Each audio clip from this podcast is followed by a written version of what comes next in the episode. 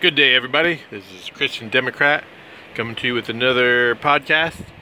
Today's edition, we're going to look at demonizing our opponents. How should a Christian respond to this ever increasing tendency we, we see in politics where people aren't just arguing back and forth on issues? Like, you remember that old show Crossfire on CNN? Remember that? we, we I think we need some more of that on TV where people really would take an issue and you have a conservative guy and a liberal guy and they would just go back and forth and argue that. You don't see that as much anymore. What you see are people saying, I believe this, and if you disagree with me, you're a bad guy. You're evil. You're a terrorist. You know, you're a Nazi. We, we got all these terms, and, and it's it's increasingly happening on both sides. Both sides are doing this to each other. It's not just a liberal or, or democratic thing. But I do think the president has really made the situation worse. The president is, I think, the, the biggest player. I mean, he's got the biggest bully pulpit, so people are going to see him the most, even when, when some of these representatives maybe make some comments that aren't things we would like to see said some of these new freshman Democrats are making some comments that just really aren't helpful and I think are, are hurtful to people. Their their pulpit is not li- nearly as big as the president. So when the president says that it gets lots of airtime, but other people say it, it might get airtime for a day or two. So some of it you just have to recognize you know the, the source and who, who's saying it. But when the president says these disparaging things about immigrants or about Democrats or about people investigating him, the Mueller team, or people in Congress who have oversight. We see that ramped up and other people starting to follow suit. People follow their leader, and our leader is doing that a lot. So, what's the Christian response to that? How ought we to view things? And let me say first, as, as we wade into this, we, we, we've got to realize that there's always going to be some politics in play in these situations. We can't get rid of politics in politics. It's going to happen. Our fallen natures kind of make us prone to blame the other side for things that may or may not be their fault, may or may not be in their control, and to look at our side as, hey, we're the champs, we're doing everything right, we've got it all together, we've got all the answers. They're they're the party that doesn't have any answers. Our party's got everything. That's uh, that's always going to happen, and you always have to sort of look through that. I think whether you're listening to talk radio or CNN or Fox News, whatever, you got to say that there's going to be a little bit of a slant, and, you've got to as a just as a independent citizen, you got to be able to see through some of that. You got to expect Democrats to blame Republicans, Republicans to blame Democrats. But when they take it a, a step further and start calling people evil and, and use things like witch hunt and rigged and um, saying that you know, people are out to get them, and, and the president threatening to, to jail his opponents, political opponents, and people within the Justice Department, all those things.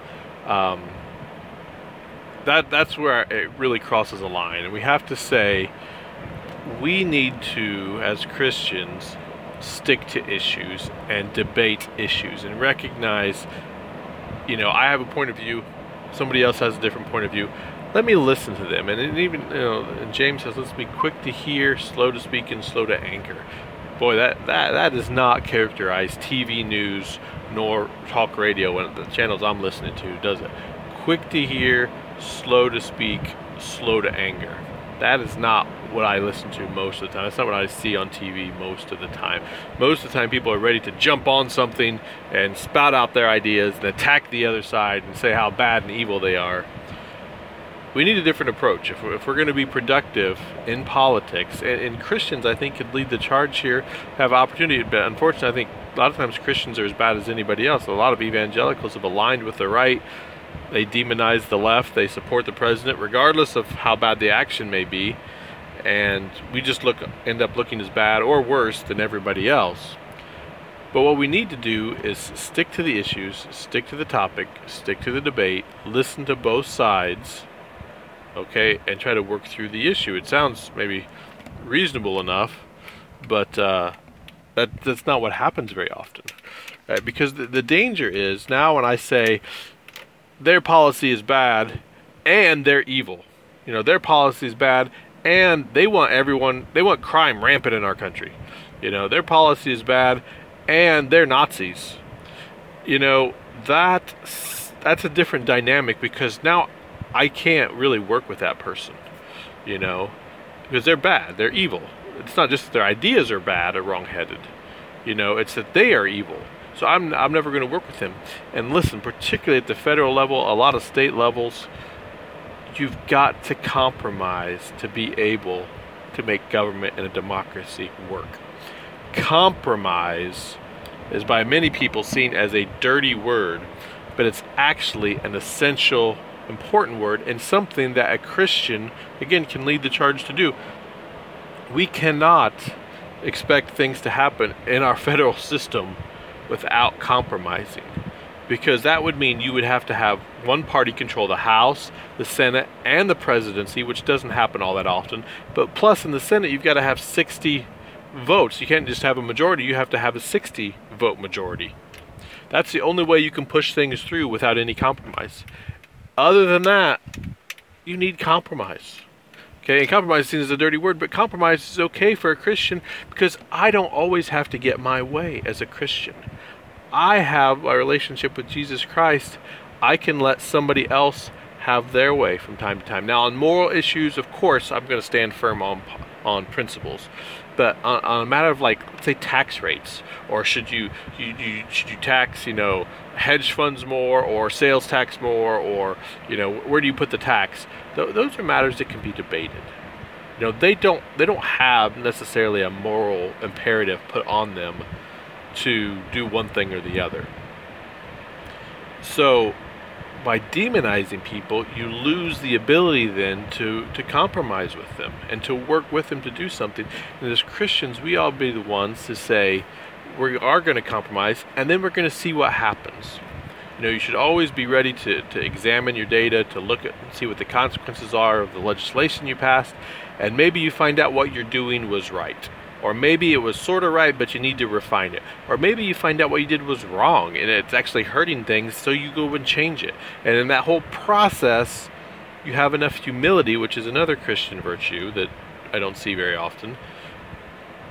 You have enough humility to say, I'm going to learn from this experience and say, maybe it's right, maybe it's wrong, maybe my initial idea was right, maybe my initial idea is wrong. we will have to see how it plays out because a lot of times these laws, especially at the federal level, are so complex that it's difficult to see how they will play out in everyday life. So you try something, you work for compromise, you work for common ground, and you pass something. Right now, if you you go back to my wedge issues talk, you know, there there's incentive to not do anything. There's an incentive to just rile your base up continuously about an issue, but never really try to solve it. And then you throw into there, we're going to demonize our opponent. Well, now we can't work with our opponents to get anything done or even try to get anything done. So, as Christians, I think we need to stand firm and not fall into the trap of demonizing our opponents. We need to have some humility, listen to our opponents, be able to say, you know, and I hope you don't think in this, this podcast I'm just demonizing Republicans. Um, I'm not all trying to do that, or libertarians, or independents, or anything like that. Um, I do think that there's some bad actors, and I'm, you know, frankly, I, I think the president may be a bad actor in this. I, I think he may have his hands tied to too many foreign governments and they may be giving him too much money and I'd be very interested to see the Democrats can get his tax documents and find that information out so we can know for sure whether he is being influenced by foreign governments like Russia, like Saudi Arabia. But in the meantime, I think we need to take most people are well-meaning in politics. That may be a radical statement to say, but I think most people are well-meaning. Some people have bad ideas, right? And that that's where the debate comes in. And that's where as christians i think we can step up and say we need to debate ideas. We need not fight so much as people. And we need to find as much common ground as we can compromise where we can't find that common ground move forward with the issue you know because then you end up with things like immigration. Immigration has been a problem since i've been alive. You know i'm 42 uh, immigration has been a problem for a long time. We haven't made a lot of progress because people aren't willing to try to compromise and make something happen and then go back and see well is it working? Is it helpful? Is it not? And we do have lots of data now to suggest good ideas to try. And often what we get i think from the president are bad ideas and then he demonizes his opponents you know um, so i think christians have a unique opportunity here to to help clean up politics a little bit and hey and say hey let's try to all work together. Let's try to stick to issues. Let's try to compromise and find ways forward. That's a christian democrat for today. That's my take on demonizing our opponents and how i think we can be a witness even in the crazy world of politics to make a difference make politics themselves better and end up with a better result for our country, our states, our communities, making things, making policies that, that work for people. So stay tuned. I think I will actually get to healthcare on the next issue and talk about how does a Christian approach healthcare and that divisive topic. So stay tuned. Thanks. I'm out.